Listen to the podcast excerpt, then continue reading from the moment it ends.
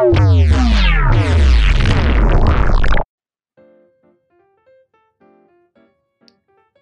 adiós. Ok. Es que es, es difícil, ¿no? O sea, retomar otra vez y hablar y así como que es extraño. Es que si te acuerdas, la, la forma de que grabábamos era como de que tú como que cada ya teníamos el orden, ¿sabes? Como de tú, yo, tú, yo, tú, yo. Y ahorita empezamos y es como, hola. Sí, tienes razón, se me había olvidado esa parte. Es que, no sé, siento que nuestro intro está bien, o sea, de, de presentar el uno al otro, pero siento que, no sé. Creo o que sea, traemos más orgánico, porque, Sí. o sea, ajá. haz de cuenta que yo siempre hago boberías y tú te ríes, entonces es gracioso. Sí, sí, sí, es como nuestra, nuestro, nuestra forma de, de trabajar, de, com- de complementarnos. of course. Pues, pues nosotros eh, somos conversaciones a la luz de la vela. No sabemos también, o sea, esta es otra parte. Por eso no hemos hecho como tal todo este rollo, porque no sabemos si se va a quedar ese título, lo vamos a cortar, por el rollo de las redes sociales y todo esto. Entonces, este, pues creo, que sí lo vamos a cortar, que sea nada más a la luz de la vela para que sea más, más rápido, más fácil todo. Y pues, este, nos, nos presentamos, la señorita de aquel lado del micrófono es la señorita Verónica, Vero para los cuates. Y pues yo soy Diego. Él es Diego. Entonces, Vero. este. Y este es nuestro podcast, por si no nos conocen, o no nos han visto, o no nos han escuchado. Era lo mismo. Exacto. Este. Y pues, y pues eso, o sea, a final de cuentas tratamos de que sea un poquito más orgánico, menos Pesado. este. Así es, así es, porque de repente sí se hacía un poquito pesado. Digo, a mí me encantaba grabarlo, pero Yo tenía muchos temas de eso. conversación, la neta. O sea, era como. sí, sí. sí. Digo, no es como que hablara así como con mil gente, pero tenía mil temas, o sea, de que era, no sé si te pasa, ¿no? Que hablas de una cosa y, y en tu vida habías hablado de ese tema, nunca sabías y no sabes por qué sale esa No. conversación o ese tema. Exacto. sí, Alguien sí, pregunta sí, así sí. de. Oigan, ¿alguien sabe de las tumbas de no sé qué? Y tú, ¡ay! Yo lo sé, ¿sabes? Yo sé. Sí, exacto, exacto. Entonces, no sé, es como medio raro, pero así pasa. Está padre, no sé, me gusta, exacto. Y pues ahorita este, queremos que, que disfruten esta nueva eh, etapa de nuestro proyecto, que les guste, que, que lo compartan, que lo vivan como nosotros. Y pues comenzamos, ¿te parece? Con este episodio ya para, para ir eh, directo al grano. Me parece excelso, perverso y perverso. Excelente. Eh, ah, vamos a empezar con nuestra, nuestra querida y hermosa sección llamada El gato se murió por metiche o ¿cómo era? Bravo. Yo tengo un mini, un mini, mini gato. Ya saben que mis gatos son pequeños. Son Igual y lo sabes, y si no lo sabes, te, no dices nada, pero Voy a ¿sabes hacerme el sorprendido. por qué a los... O sea, ¿qué significa cementerio? ¿Sabes de dónde viene? ¿Sabes por qué se llama por qué se les dice cementerios? No, No, no, no, ¿seguros? No, sure, no. sure, te sure. lo juro. Ahora sí, no, es broma, no estoy fingiendo. Uh. Ah, pues cementerio significa dormitorio en griego antiguo. Y así es por eso que se denominaron estos, pues sí, estos lugares donde vamos enterramos a, a la gente que ya no está con nosotros. Por eso se panteones. este- ese nombre, los cementerios panteón. Está cool. Está muy, muy cool. Está tétrico. ¿no? Ah, empezaste con todo. Obvio. Sí. ¡Ja! Tomen eso. Y tengo otro muy pequeñito. ¿Sabías que hay personas que no pueden olvidar las cosas, así que todo lo saben perfectamente? O sea, hay personas eh, capaces de recordar cualquier dato o acontecimiento con solo experimentarlo una sola vez. O sea, neta se acuerdan. Memoria fotográfica. Exactamente de todo, exacto, pero son casos como muy especiales, como de memoria prodigiosa. ¿Por qué? Porque es muy importante para nuestro cerebro olvidar cosas, si no, no evoluciona. Entonces, como les decía, me van a decir, no, ¿y los que se acuerdan? O sea, sí, son personas de memoria prodigiosa. Eh, son diferentes a, a- a las personas eh, que no tienen esta como facilidad o habilidad. ¿Por qué? Porque es necesario que olvidemos. Es como si fuera una memoria, ¿no? Como que ya no lo sirve, bye. y así seguimos creciendo y evolucionando. Excelente, entonces el hecho de que se me olvide todo quiere decir que soy súper evolucionado. soy un Pokémon. Pero con mi chiste todo malo de este tío. Soy un Pokémon. Cállate, que lo primero que pensé fue como de, pues sí, tiene sentido, también soy súper evolucionada. Arriba los evolucionados, amigos. Y como siempre y no menos importante, saco mis marcas por si me gustan patrocinar alguna vez. Todo tiene que venderse. Sería muy buena marca para, para EDC. Mido, un 1,80. Soy alta, guapa. Bueno, después de este product placement de ella misma. Siendo ella misma, amigos. Exacto. Este, avanzamos a la siguiente parte de nuestro podcast. Eh, me gustaría recordarles estas secciones antes de, decirles el título de esta historia. Eh, son cinco secciones, recuerden. La primera es, ay, fíjate que, que es una leyenda. Recuerden que eh, son nombres de señoras para que no empiecen, ¿eh? Señora sí, son frases de tía. Ajá, exacto. Esa mi tía. Ajá, entonces recuerden, recuerden, es, ay, fíjate que es una leyenda. Me tienes con el Jesús en la boca, que es un misterio sin resolver. Ay, no, qué cosas. Es eh, crimen. Se metió en camisa de once varas, es sobreviviente. y por algo pasan las cosas, es un evento. ¿Vale? Me parece perfecto. Excelente. Entonces. De todas formas, aquí eh, tenía eh, mis notas, amigos. Igual ustedes estaría cool que guardaran. Ay, ¿cómo se llama? Las secciones para que, digo, en un momento cuando sigamos siendo más personas, podamos interactuar y jueguen con nosotros. Así es. Sí, sí, sí, nos gustaría que, por ejemplo, un día antes, eh, igual y, ya que tengamos nuestras redes sociales en lista y en línea, poner el título y que ellos adivinen qué, qué secciones estaría cool, ¿no? Me parece excelso y muy, muy, muy, muy correcto. Me parece. Eh, ah, es este. Ok, entonces ahí va. El título es de, esta historia. le puse Il Papa y la ciudad subterránea. La semana pasada. Quiero decir algo muy importante. A ver, échalo, échalo, échalo, Leí el título, amigos, porque estaba leyendo el título. Ya saben que yo tampoco sé. Pues dije, dos papás. Y yo, ¿cómo que dos papás? no, y el papa, perdón. Entonces la leí fue como de dos papás y la ciudad subterránea.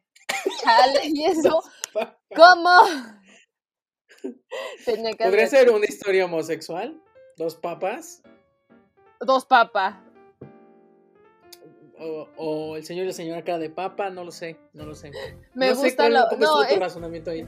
No, es que sí, fue como dos papas, fueron dos cosas. O imaginé una pareja o imaginé dos papas tal cual, o sea, yo, pero ¿por qué no tienen a ese si son papas?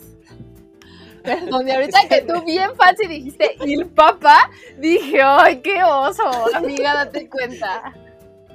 Es que la I está en mayúscula, entonces prácticamente se ven igual. y por eso creyó que era un 2 romano. ¿Eh? Puse los números romanos, del 1 al 2, pero. bueno, continuemos. Ok, ok. Eh, la semana pasada esta historia la eligió, el lugar lo eligió ella. Ella eligió Italia.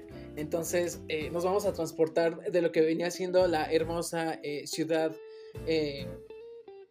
colonial de Guadalajara a movernos a lo que viene siendo las, la, isla de Sicilia en Italia. Las Italias, amigos. Así es. Y también cambiamos de fecha. Ahora son 1985. Eh, Entonces, en 1985. Oye, oye, pero ¿puedo decir qué creo que es antes de que digas? Ah, sí, sí, sí. Antes de que digas. Yo digo que es, ay, no, qué cosas. Ya vamos a ver, vamos a ver. a, ver, ya me dio interés. Me dio mucho interés de que dijiste dónde sería y que dijiste il papa, independientemente de mi error. Sigamos. Ok. Eh, Antes, antes de darle esta pequeña introducción, introducción a la historia, este, esta historia es muy compleja, es, es, una parte de una historia muchísimo más grande que abarcó mucha historia eh, de los 80s, 90s, 70s, 60s de Italia, sobre todo el sur y pues la misma costa eh, de Sicilia. Entonces, esta, esta historia, eh, para que la entendieran, la traté de resumir, es un fragmento, se, se, los explico en, en solo una parte, es un pedazo de la historia. Y no se trata de algo religioso. Por primera vez. Ok. tiene que ver, tiene que ver con religión, pero muy poco. Muy, muy poco. Es como muy sutil. A pesar de que el título sea El Papa. Entonces, este, pues ya, empezamos con la historia. Venga. En 1985 se descubrieron a las afueras de Palermo, que es una ciudad, eh, que no es, es, una ciudad cerca de, bueno, más bien en Sicilia, eh, una ciudad subterránea, con kilómetros de galerías y enormes habitaciones. Este, este lugar pertenecía a uno de los personajes más importantes e influyentes de la Cosa Nostra. Ahorita les explico quién y les explico qué es la Cosa Nostra.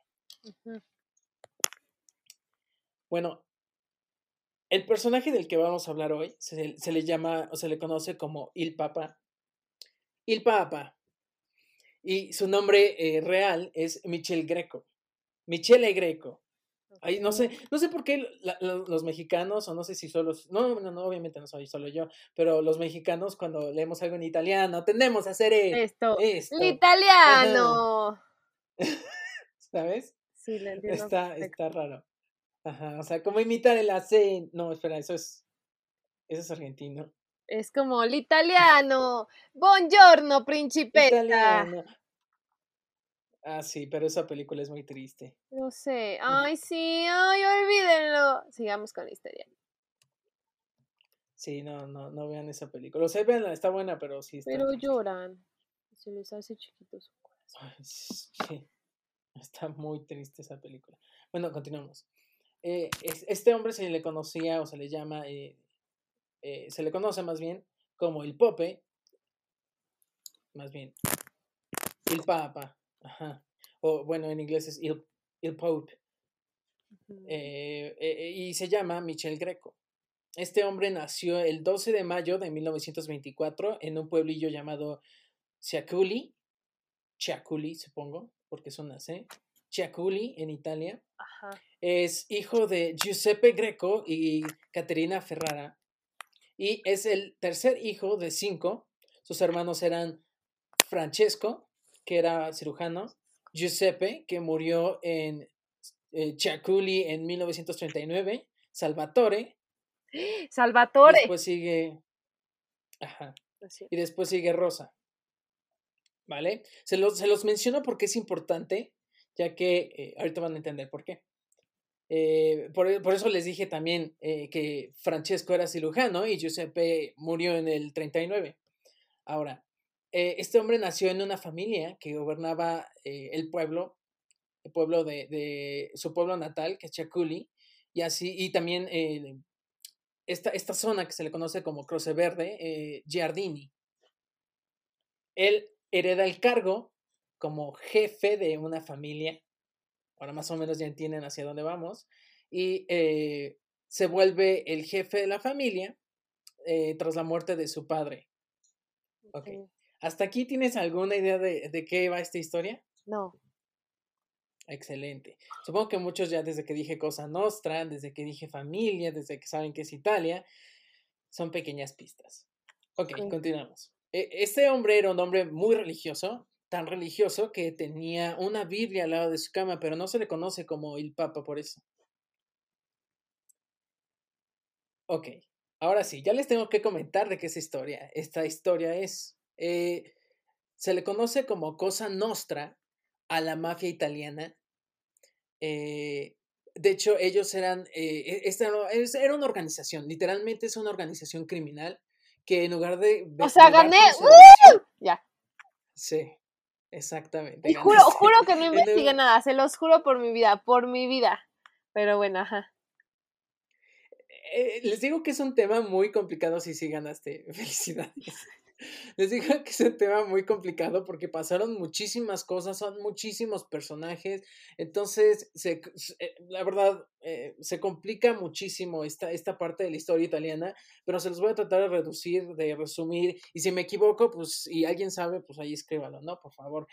Eh, la mafia italiana se le conocía como Cosa Nostra porque ellos no se denominaban a sí mismos como mafiosos por el hecho de si alguien los escuchaba hablando, no dijeran, ah, ellos son de la mafia, decían cosa nuestra. O nuestra, nuestras cosas. Sí, como, para evitar... como sus cosas, sin que, sí, sí, sí, obvio, ajá. Ajá, como para que incluso el nombre no conllevara a, a, criminales, como lo es mafia. O sea, mafia italiana luego, luego te lleva a criminales. En cambio, Cosa Nostra okay. es más, más difícil, es más sutil. De hecho, esta organización fue tan secreta, o sea, eh, lo manejaban de una forma tan organizada, en, verdad, que no había forma de que las personas o los policías pudieran eh, capturar a tanta gente y detectar a todas las ramas, a todas las familias que se, que se encontraban en Italia haciendo este tipo de, de contrabando, de crímenes. Eh, la mafia abarcaba desde vender drogas, desde este, vender armas, hasta pues mm, evitar, bueno, más bien amedrentar a las personas para que les pagaran. Eh, eh, esta mafia era italiana, existe, existían dos como principales, eh, ¿cómo decirlo? Dos principales sedes de la mafia, que vendría siendo Italia, el sur de Italia y América en la parte de Estados Unidos, Nueva York. Esos eran las dos grandes eh, centros de la mafia en los 80, 70, 90. bueno, continuamos ya ahora sí con, nuestra historia. Eh, Greco y su hermano, bueno, Michele, Michele y su hermano Salvatore entablaran relaciones con políticos democristianos, ¿qué significa democristianos? Que eran cristianos y que eran de las altas esferas políticas, ¿vale? Con personas que eran eh, banqueros, personas influyentes, magistrados, políticos, agentes de la ley importantes. Eh, todos ellos eran eh, invitados a la finca que ellos tenían, que se le conoce como la Favarela. ¿Por qué? E-, era importante para las personas que eran de la mafia las personas con alto rango, tener muchísimos contactos. De hecho, si quieren, luego les, contamos, bueno, porque este es un tema que la verdad me interesó muchísimo y probablemente a ti también porque te gusta mucho Italia, eh, y les explique después más o menos en grandes rasgos qué es la mafia y qué es lo que pasó con ella, como una historia de la, de la mafia italiana, ¿va? Pero serán en, en próximos episodios. Pero vamos a, a centrarnos ahorita en nuestro personaje, Michel Greco. Ok. La finca era utilizada como refugio para mafiosos que huían y como laboratorio de heroína. Él junto a líderes de otras familias controlaban una gran parte del suministro de agua y financiaban sus excavaciones con, dinero eh, público.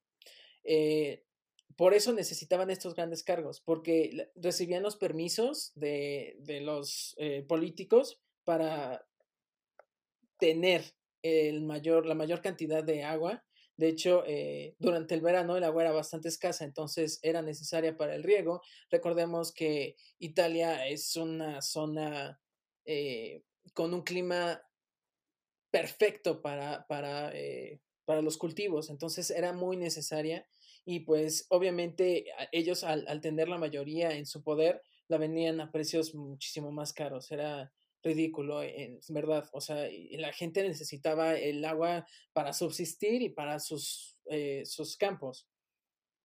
Entonces, eh, dándoles un poquito de contexto, la mafia lo que hacía era prácticamente eso tanto en Italia como en América. Eh, buscaba la forma de ser un antiservicio, así, así lo denominaron en un video que estaba viendo. ¿Por qué? Porque de alguna forma, un, bien o servicio o una empresa que te da un servicio, pues significa que te va a dar algo, te está, te está ofreciendo algo. Eh, sin embargo, aquí lo que hacían era o quitarte algo o evitar que ellos mismos te lo quitaran. Entonces, eh, lo que hacían aquí era pues, prácticamente lo mismo y así lucraban con esta parte. Pero era tan complejo que a la vez te daban algo y te quitaban algo, entonces eh, es en verdad muchísimo de lo que hablar. La, la mafia rusa, la cosa nostra, toda esta parte es muy compleja. Así que les digo, voy a tratar de centrarme porque me estoy desvariando acá, pero es para darles un poquito más de contexto. Este hombre, Michel Greco, fue nombrado jefe de la comisión o la cúpula en 1978. ¿Qué es la cúpula? La cúpula es como, eh, ¿cómo decirlos? Como un consejo con los miembros importantes de la mafia en los cuales ellos decidían cuestiones eh, pues importantes de lo que iba a ser la, la, organización, como qué acciones llevar a cabo, alguna solución alguna controversia, eh, cosas que eh, para ellos no solamente afectaban a una familia, sino a varias. Entonces él era como el jefe de esa comisión de la cúpula. Después de 1981, recuerden los nombres porque van a ser bastante importantes y si no se van a perder un poquito, porque aparte muchísimos se llaman igual. Por ejemplo, aquí el hermano se llama Salvatore y aquí justamente hay un hombre llamado Salvatore, pero este se llama Incerillo y el otro es Salvatore Greco. ¿Vale? Entonces, digo, el hermano, vamos a ponerlo como el hermano de aquí en adelante y ahora Salvatore va a ser Salvatore Incerillo y el otro hombre es Stefano Bontate. En 1981, Stefano Bontate y Salvatore Incerillo fueron asesinados con semanas de diferencia en lo que viene siendo la Segunda Guerra de la Mafia y de hecho eh, e, este evento es muy importante, espero tocarlo en otro, en otro momento, pero eh, pues justamente lo que hizo esto fue desbalancear el poder que tenían eh, las familias y empezaron a haber huecos de, pues, de poder que necesitaban llenarse. Poco tiempo después, Greco toma el liderazgo de la familia que antes eh, pertenecía a Estefano Bontate, Botante, perdón. Bontate, ajá. Invita a varios de los, de los aliados de, de, Bontate a su finca, pero dos de ellos como que sintieron como ah, algo no está bien, algo, algo me suena mal. Entonces ellos no acudieron ahí, que fueron Tommaso Bucheta y Salvatore Contorno. E, ese sigue vivo, es otro Salvatore. Recuerden, hay tres Salvatores. El primero es su hermano, el segundo ya está muerto y el tercero es este Salvatore Contorno. ¿Ok? Ok. Eh, Tommaso Bucheta lo que hace es eh, huir tras sospechar esta, esta trampa, de esta trampa y se va a Brasil, mientras que eh, Salvatore Contorno se mueve a Roma. Eh, pero pues obviamente ellos sí pueden escapar, pero sus familiares no. Ok. Así es. Ah, ok, después em, e, este hombre, Greco, Michel Greco, Michele Greco, se alía con Salvatore Rina. Les digo, muchos Salvatores. Estoy pensando, igual la regué yo porque hay muchos Salvatores, pero bueno, vamos a centrarnos en su apellido porque ese sí está correcto. Greco salía con Rina, eh, que era un jefe de la mafia, y le ordena deshacerse de Votante. Ok, si recuerdan, Votante es el que se escapó a, a ¿cómo se llama? A Roma. Ah, no, espera, espera, a ver. Cortemos ahí, porque yo me hice bolas. Les digo, es que son muchísimos nombres. Ok, Greco salía con Rina y le ordena deshacerse. Él es el que le ordena deshacerse de, de Votante. Votante es el que se murió y este hombre greco, eh, Michel Greco, toma el poder de esta familia, que es cuando los invita a la finca y pues mm, o los mata o los convence que es bueno que se queden con él. Y de estos dos monitos, Contorno y Bucheta, se va uno a Brasil y a otro a Roma. ¿Vale? Ahora sí. Lo que quería hacer con este movimiento, porque era un movimiento muy estratégico, estratégico era tomar control de una red de distribución de heroína en los Estados Unidos. Recordemos que pues prácticamente la cabeza de, de, la mafia está en Italia y pues un brazo derecho está en Estados Unidos, está en América, está en Nueva York. Eh, Salvatore Contorno, la persona, el, personaje que huye a Roma, se escapa de una emboscada que se creó por Pino Greco, que es un sobrino de Michele, Michele Contorno empezó a enviar cartas anónimas a la policía, revelando información acerca de la mafia y sus miembros, las facciones, eh, toda la violencia que llevaban para poder llegar al poder y pues lo detienen en 1983 y se convierte en uno de los primeros informantes de la mafia. Lo que hacía la mafia era cerrar muy bien sus filas para que no hubiera este tipo de personas, estos informantes, pero el hecho de la segunda guerra eh, de la mafia y todo este rollo de, de los eh, agujeros de poder, lo que hizo fue esto, o sea que empezar a, ver lugar para este tipo de informantes y de personas que tenían miedo por su vida y lo que querían era pues, salvarse de alguna forma, ¿no? Ok. De hecho, el rito para iniciación de la mafia está, está medio pesado. Si quieren, investiguenlo. Si no, pues espérense unos episodios y se los vamos a contar. Eh, a, a, Michele Greco también eh, se le conocía, o a ellos mismos entre la mafia lo, conocían en los últimos años como el títere de Rina, que es este personaje que les digo que lo manipula.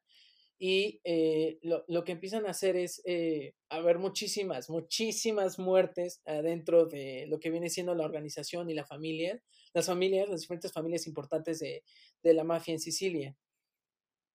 Paul Castellano, eh, el jefe de la mafia americana, empieza a tener miedo porque pues ya se murió Votante, ya se murió en Cerillo, ya se empezaron a morir personas importantes, entonces lo que hace fue mandar a, a una persona, eh, pues un mensajero para ver qué es lo que estaba pasando en, en Italia, porque pues estaba preocupado.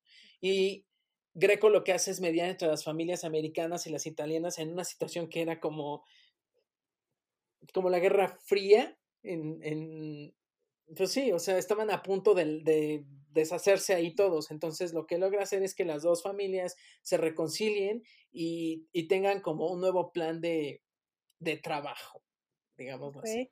Entonces, el hecho de que lograra esta hazaña lo convierte en el Papa porque logra eh, apaciguar a dos grandes familias que podrían haber llegado a entrar en un conflicto que terminaría con muchísimos muertos, tanto en Italia como en Estados Unidos. Por eso se le conoce como Il Papa. Okay. Uh -huh. Tras este, eh, estos informes de, de este eh, personaje, Contorno, que pues, les estaba revelando algunas cosillas, Salvatore Contorno, lo que hacen, eh, el jefe de la policía, lo que hace Antonio bueno, el jefe de la policía se llama Antonio Nini Casara. Lo que hace es elaborar un reporte enorme con 162 mafiosos que, uh, que deberían de ser arrestados. Y a este informe se le conoció como Michele Greco más 161. He aquí la importancia de Michele Greco. O sea, era como una de las cabezas importantísimas en ese momento durante eh, pues, es, esta época de la mafia italiana, de la Cosa Nostra. El único problema es que el 6 de agosto de 1985, el policía Nini Casara y uno de sus guardaespaldas son masacrados por 15 hombres frente a su esposa. Entonces, pues obviamente queda impune otra vez. Pues sí. Los hermanos Greco eran propietarios de numerosos terrenos, empresas alimentarias y una red de concesionarios de venta de automóviles. Fueron acusados eh, posteriormente de una masiva participación en la, de la mafia en el tráfico de drogas a los Estados Unidos. Michel Greco es detenido el 20 de febrero de 1986 a los 61 años oh. y eh, sí, y se unió a los cientos de acusados en el llamado maxi proceso para sentenciar a los eh, culpables de, eh, más bien a los acusados por, eh, de ser parte de esta organización llamada Cosa Nostra o la mafia italiana. Eh, eh, lo, lo, que hace este hombre muy astuto es traer los papeles de un hombre llamado Giuseppe Di Fresco. Mi, acento pésimo, pero bueno, eh, los papeles de este, de este hombre, Giuseppe Di Fresco. Lo que, lo que hace es empieza a darse cuenta de que alguien los, lo, traicionó a, él y a su familia y huye, huye, se, esconde en una granja, pero pues obviamente eh, el hecho de que pues tengan información de a dónde puede estar, lo pone en riesgo. Entonces, eh, cuando llega la policía a este lugar, él se deja, o sea, como ya sabe, ya tiene como idea de que la policía va por él, lo que hace es dejarse el, crecer el bigote y trae estos papeles a la mano para pues, evitar que lo lleven a la cárcel. Y se hace pasar por este hombre, Giuseppe Di Fresco. No Las autoridades cuando llegan ahí al, al lugar donde están todos pues, los, los que van a llevarse a, a la cárcel, eh, llama a la dirección que él les proporciona de Giuseppe Di Fresco y le pregunta a la esposa de Fresco, oye, tenemos a tu esposo aquí, ¿qué onda? Y lo que dice la esposa es que, oye, pues ese no es mi esposo, mi esposo está muerto desde 1982. O sea, recordemos que hace cuatro años eh, se murió prácticamente. O sea, esto es en 1986, el esposo muere en 1982, la policía se da cuenta y pues, o sea, le dice, tú no eres el, quien tú dices, o sea, tú, tú eres alguien más y pues eres culpable, estás con todos ellos y aquí nos dijeron que estaba Michele Greco, entonces probablemente tú seas. Em, y aquí te va cómo supieron que él estaba ahí. Benedetto Galati era un joven que vivía en la finca de Favarella. E, este hombre vivía, bueno, este joven vivía junto con la familia de Greco. Cuando tú entrabas a la a la organización, no necesariamente es como que entraras, sino primero eras un pasante, después, o sea, era una organización literalmente, estaba la cabeza, los gerentes. o sea, eh, entrabas así como un puesto bajo para entrar. Ajá, eh, ajá, eras, eras pues prácticamente un, un aprendiz. ¿Y cualquier persona podría entrar? Sí, pero había un tope. O sea, para las personas que no eran italianas, no podían pasar del el segundo escalón de la organización. Se quedaban ahí. O sea, y ahí no había como alguna solicitud o cómo llegabas o cómo. Ok, eh, para que entiendas un poquito este contexto de la mafia, lo que hacían ellos era, sobre todo en la parte de América, que es donde hay más registro de cómo eran los, los, los reclutamientos de la mafia, es que si usted, ellos veían a los niños eh, jugar en la calle, se les acercaban les decían, oye, ¿te gustaría entrar aquí con nosotros? Eh, tenemos trabajos para ti, tenemos tareas, y veían si el niño era apto para y tenía estas características para ser parte de la mafia o no. Si ellos veían que sí tenía este estas actitudes de, de ser valiente, de ser eh, eh, estratégico, de, de, tener agallas para hacer las cosas, lo empezaban a hacer más, o sea, lo empezaban a, incluir más y les, daban tareas un poquito más importantes. Pero tenían que ser de niños. Esa era como uh, la forma más fácil de entrar. Sí, porque ¿Por caso no eres un niño y sabes que hace lo que quieras.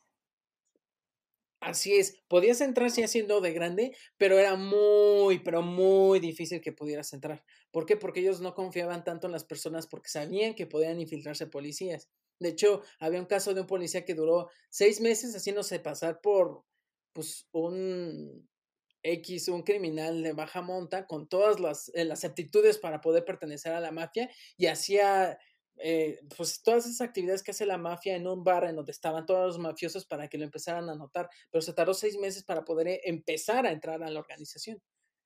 Ok. Entonces, Sí, sí, o sea, te estaba súper blindada la organización, no era tan fácil poder entrar ahí.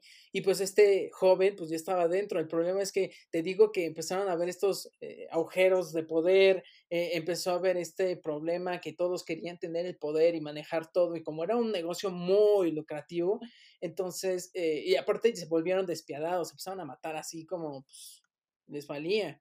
O sea, creo que los primeros mafiosos, eh, recuerdo que vi un documental que decía que los primeros mafiosos sí tenían como estas normas estrictas de que solamente iban contra la persona, no contra la familia, pero de repente empezaron a llegar otras generaciones que ya les valía eso y, y pues justamente el terror, el miedo, sí te puede eh, hacer que las personas que estén de tu lado, pero llega un punto en que es tanto que se te empiezan a voltear. Y es lo mismo que pasó con Benedito Galati. Okay.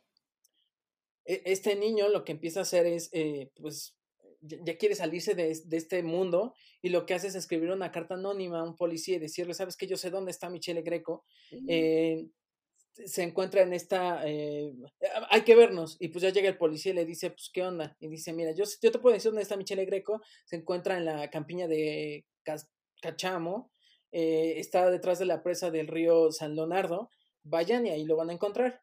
Y pues después de que se encontró, o sea, ya lo arrestan y todo este rollo de que, pasó, que se hace pasar por alguien más, cuando eh, Greco se da cuenta de quién es eh, quien lo había traicionado, pues eh, manda a, pues, a matar a este joven, a Benedetto, y fue, pues es asesinado a tiros de escopeta, como pues la mafia lo, lo, ostentaba. Greco es acusado por 78 casos de asesinato. Esos solamente son los conocidos. Y eh, cuando le preguntan si él era el jefe de la, de la cupola, lo que él dice, las únicas cupolas que conozco son las de la iglesia. Eh, recordemos que cupola en italiano es cúpula. O sea, y todo lo tenían como en ese lenguaje oculto para que no los pudieran incriminar, por así decirlo. Sí, utilizaban palabras que eran muy fáciles, muy comunes para que, pues, justamente no, no, no resaltaran en una conversación cotidiana. Greco, en el, desde el momento que lo arrestan hasta el final, él da el testimonio de ser inocente, al igual de que todos sus acusados, coacusados, y se jacta de que las personas que habían, eh, pues, eh, o sea, él, él, lo que empieza a decir es, ¿sabes con quién eh, yo casé en mi finca? ¿Quién estuvo en mi finca? ¿Quién quién cenó en mi finca, o sea, empezó a decir nombres de personas importantes que estuvieron con él en, en, la finca, pero llegó un punto en el que este ya era un tema tan importante, tan escabroso, que la policía ya tenía que hacer algo aunque tuvieran a gente dentro de, o sea, se empezó a salir pues de control, o sea, la, gente ya conocía, ya sabía que era, que era la mafia italiana, que era la mafia americana. Llegó un punto, o sea, te, digo que al principio estaba todo tan escondido que la gente solamente teorizaba y decía que la mafia era como un cuento, como un rumor, como una teoría de conspiración, que no existía la mafia italiana. Imagínate. O sea, y cuando se empieza a, pues, a, caer todo esto, es como si te dijeran que los, los aliens sí existen, ¿sabes? Que no es una conspiración. Entonces, pues la gente empezó a prestar atención, empezó a hacer muchísimo ruido y pues la gente fue como de, pues necesitamos que caigan estas personas y pues efectivamente uno de los que caen es este hombre, es Michele Greco, el Papa. Y eh, cuando le preguntan qué onda con Stefano Bontate, que es el que te digo que eh, eh, era el, el, uno de los cabecillas, el que mataron para que él quedara como jefe también de esa familia. Él, él lo único que dice, sí, yo, yo estuve con él el Viernes Santo, unos días antes de su muerte. Tu amigo estuvo. Pero no dice nada más. El 16 de diciembre de 1987, a sus 63 años, es encontrado culpable por todos los cargos que se le habían imputado y es sentenciado a cadena perpetua. Hola. Ahora, hay que recordar que la mafia era una organización muy poderosa, muy poderosa. Entonces, eh, este maxi proceso que se llevó a cabo con todas estas personas se empieza a desmantelar gracias a las apelaciones de un abogado llamado Corrado Carnevale que empieza a liberar a los mafiosos con el menor de los pretextos. Él empezaba a decir cualquier cosa para que la gente que era acusada pues empezara a salir. Eh, entonces, una de estas personas que lograron salir fue Greco y es liberado el 27 de febrero de 1991. Eh, la gente se empieza a dar cuenta, pero es lo que te digo, es, es este de tú, ¿quién puede más? ¿La ley o los mafiosos? Y entonces ya es, es como un juego de ajedrez en este punto, ya está esta, esta historia primero mueven los, los federales, apresan a Greco, después mueven pues, la mafia y los saca, empieza a sacar a todos, pero ahora le toca el siguiente movimiento a la justicia y eh, ante esta, este movimiento que hizo la mafia, el jefe de la sección de asuntos penales del Ministerio de Justicia italiano, Giovanni Falcone, emitió un decreto para volver a arrestar a Greco y a todos los mafiosos que habían salido bueno, no a todos, a otros mafiosos que habían salido y pues obviamente apresaron nuevamente a Greco en septiembre de 1991. O sea, sale el mismo año y entra en el mismo año. Duró afuera ocho meses aproximadamente y luego lo vuelven a encerrar. Eh, en una carta que lanza la prensa en el 2007 afirma ser inocente como un bebé nacido y agregó que por una injusticia había permanecido 22 años en la prisión y debido a la humedad de la celda estaba realmente muy enfermo. No. Michele Greco permanece en, prisión en la prisión de Roma hasta su muerte el 13 de febrero del 2008 y eh, ese día muere de cáncer de pulmón. Él y su esposa Rosa tuvieron un hijo que ahora es un director de cine. ¿Y si crees que sea director de cine? Sí, sí es director de cine, ya lo, ya lo, ya chequé, ya lo investigué, tiene hasta su, su página en IMDb. que pues es esta página donde puedes ver todas las historias, la biografía y los trabajos que hacen los actores, los directores, los escritores, y ahí está él. Eh, no me metí a ver a su página qué es lo que había hecho porque pues eh, ella estaba muy larga esta historia, de hecho me falta como el epílogo de esta historia, pero eh, pues sí, sí, yo creo que sí son directores de cine. Lo que, lo que me choqueó a mí, o lo que me dejó así súper anonadado, es que estamos hablando del 2007, del 2008, o sea, él muere en el 2008. Sí, sí, sí, es lo que te estoy diciendo, o sea, el simple hecho que digas que lo encerraron en 1991, sí es como que dices, wow, estamos muy cerquis. Exactamente, o sea, sí, esta, esta historia también me dejó como un poquito, hasta eh, cuando llegué a esta parte dije, eh, empecé a temer por mi vida, ¿sabes? Sí, claro, es como de, ay, írole, qué bueno que lo atraparon. Exacto. Digo, la verdad es que sí me da miedo. Digo, esta, esta parte de la historia que les conté no está como muy, o sea, sí te describen todo, pero no te describen los, asesinatos que lleva, son 72 en, en No, y aparte Algunas personas... es gente de la mafia, o sea, es gente que no se tienta el corazón, es gente que sabe sí, es, como el narco aquí, ¿sabes? Ajá, o sea, lo, lo, que, lo que la... Y sí me da miedo el narco, o sea, no, no creas que no. O sea, lo que en algún momento fue la mafia italiana es ahora los narcos latinoamericanos y, y toda esta red criminal. O sea, a final de cuentas. Es gente que, no se, tiende el corazón y sabe que ha llegado en donde ha llegado porque pues no confía en nadie, porque ocupa la, la forma fácil de, de, de, quitarse. O sea, el simple hecho de que esta persona hayan matado al jefe para quedarse con la familia es como de, pues les vale. Sí, entre ellos, ¿no? Exactamente. Digo, aquí, aquí te, te, describían unos cuantos asesinatos más hacia algunos jueces, magistrados, autos bomba, este. Pero ve magistrados, o sea, imagínate, gente influyente, imagínate uno como civil, como el chavito este que se le, se le ocurrió jugar al gángster. Sí, no, o sea, acabó escopeteado, o sea, Sí, los carros acababan como queso gruyero, con un montón de agujeritos y pues la gente ahí desangrándose. Ok, ahora hablemos, ese, ese es el pop, el papa. Ahora hablemos de las catacumbas de la mafia. Regresamos al inicio. En 1985 se descubrieron a las afueras de Palermo una ciudad subterránea con kilómetros de galerías y enormes habitaciones donde los principales capos de la mafia siciliana o Cosa Nostra celebraban reuniones decidían operaciones y asesinaban a los que hablaban. Se encontró en este momento cuando llegó toda la policía a estos lugares y a, checar la casa de, de Michele Greco. Se encontraron dinero, drogas, explosivos y 50 barriles con ácido. Se sospecha que los 50 barriles con ácido era para meter ahí los cadáveres que se empezaran a deshacer y no tener ninguna señal eh, evidencia de que ellos desaparecieron esas personas. Se utilizaron centenares de policías y un grupo de paracaidistas coordinados para poder actuar en plena noche y poder tomar pues, lo que venía siendo la casa de, de Michele Greco. En el salón de la casa de, de Greco, debajo de un diván, se encontraron una trampilla camuflada con baldosas del piso y ahí abajo había una escalera de piedra que descendía a las cámaras de, de, piedra, en una sala que, eh, donde se encontraron hasta 70 sillas. También encontraron ahí la celda de los traidores, que se encontraba al lado de la segunda cámara. O sea, imagínate, es como una ciudad abajo, subterránea. Ahí encerraban a los traidores, a los miembros de las mafias, eh, de las familias rivales antes de ser ejecutados se encontraron restos aún calientes de personas que han pasado o que pasaron eh, pues, sus últimos días ahí.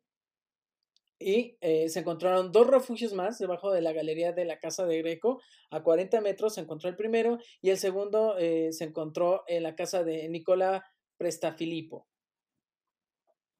Greco, después de este, ¿cómo decirlo?, de esta operación, es detenido un año después. Así es. Esa es la historia de Michele Greco, el Papa. El Papa, es como el, el padrino. Así es. Entonces, si dijeron crimen. Aquí está su crimen. Así es. ¿Tú entrarías a algo así? No. No, porque para entrar, o sea, el rito de iniciación para entrar, entrar a las familias era que tenías que matar a una persona. ¿Por qué? Porque así demostrabas, pues, a ellos les servía de dos cosas. Uno, demostrar que tenías las agallas para matar a alguien, si se llegase a necesitar, que probablemente se llegaba a necesitar. Y la segunda era, si tú querías salirte, ya no podías porque ellos tenían uno, un crimen que podían, decir, ah, pues, tú me delatas, yo te delato. O sea, ahí salías en costal. Hasta que. Sí, y con los pies adelante. No manches, amé. Ay, no, qué cosa. Ay, no, qué cosa. Sí, me encantó. 10 de 10, super fan. ¿Te gustó? Muy cañón. Sí, le, investigué bastante, ¿eh? Le investigué son de esas historias que te dejan así pensando. Uno, los años, son muy cercanos. Dos, son temas complicados, o sea, de que dentro tienen familia y se supone que también dentro de la misma familia es otra familia y que tú también te pongas a, pelear por los puestos internos y recortes el cuello a alguien, pues tienes que estar hasta cuidándote del perro, ¿sabes? O sea... Ah, ah, una de las cosas que se me iba antes de que se me vaya. Este, les mencioné a los hermanos al principio para que supieran por qué él heredó este imperio. El primer hermano era cirujano, la mayoría de, los italianos acaba así, siendo doctor, o sea, con, este, profesiones muy importantes, y siempre, o casi siempre son los primeros hijos. El segundo muere y por eso él es el tercero y por eso queda en, el poder. No, pues yo hubiera sí, preferido ser el doctor. O sea, sí, pero de todos modos, sabes que estás en, en peligro porque pues tu familia... Ah, claro, pues, si tú, si tú lo haces mal, todos se van contra ti. O sea, independiente, es lo que decías. Ahí decían, de hecho hay películas, ¿no? Donde se respeta el tratado de que solo somos entre tú y yo, pero luego tocan a la familia y ya se las, se desquitan con toda la familia. No, o sea, está cañón.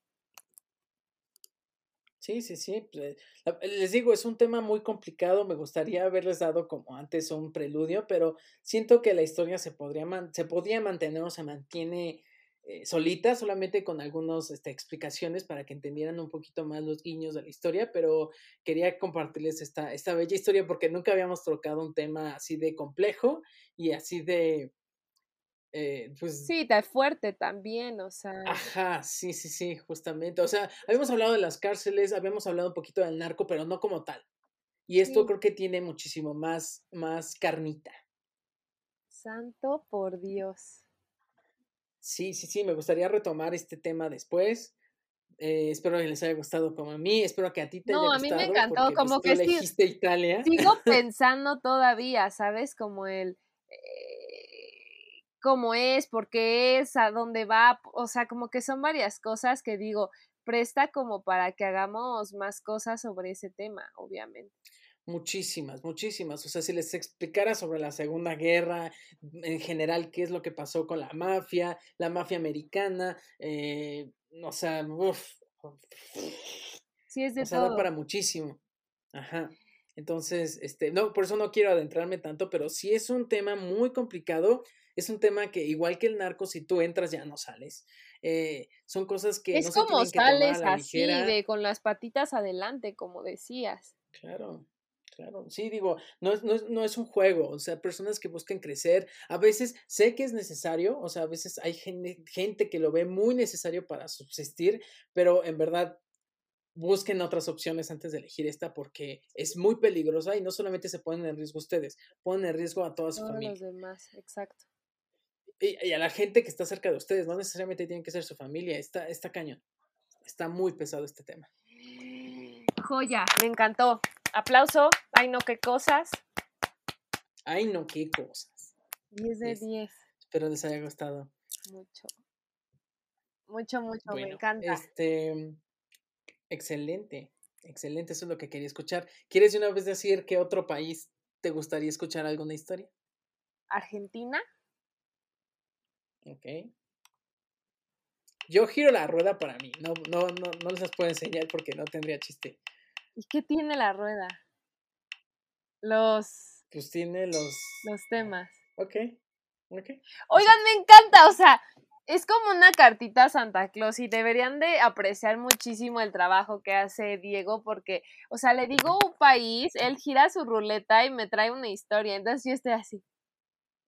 Entonces, después de esto, o sea, para los que no vieron ni escucharon, me quedé con la boca abierta, pero está cañón, o sea, ahorita como me dejó con esto de la mafia, voy a estar viendo videos, voy a estar escuchando, porque también me quedé así como de, tiene que haber más. Me dieron tantísimas ganas de ver El Padrino.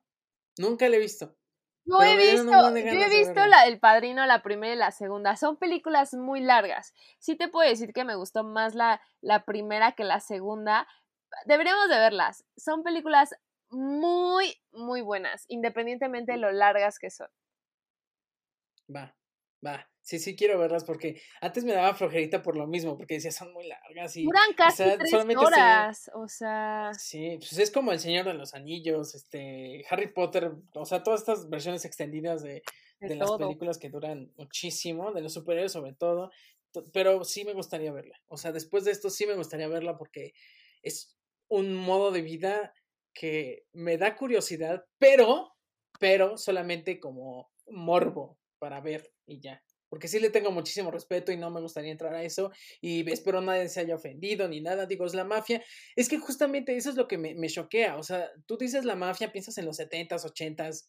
Sí, como estos autos antiguos y que, y que, y que era como estas discotecas. El sombrero, sombrero la, la plumita. La plumita. Y no dices, a ver, 2008, ¿qué pedo?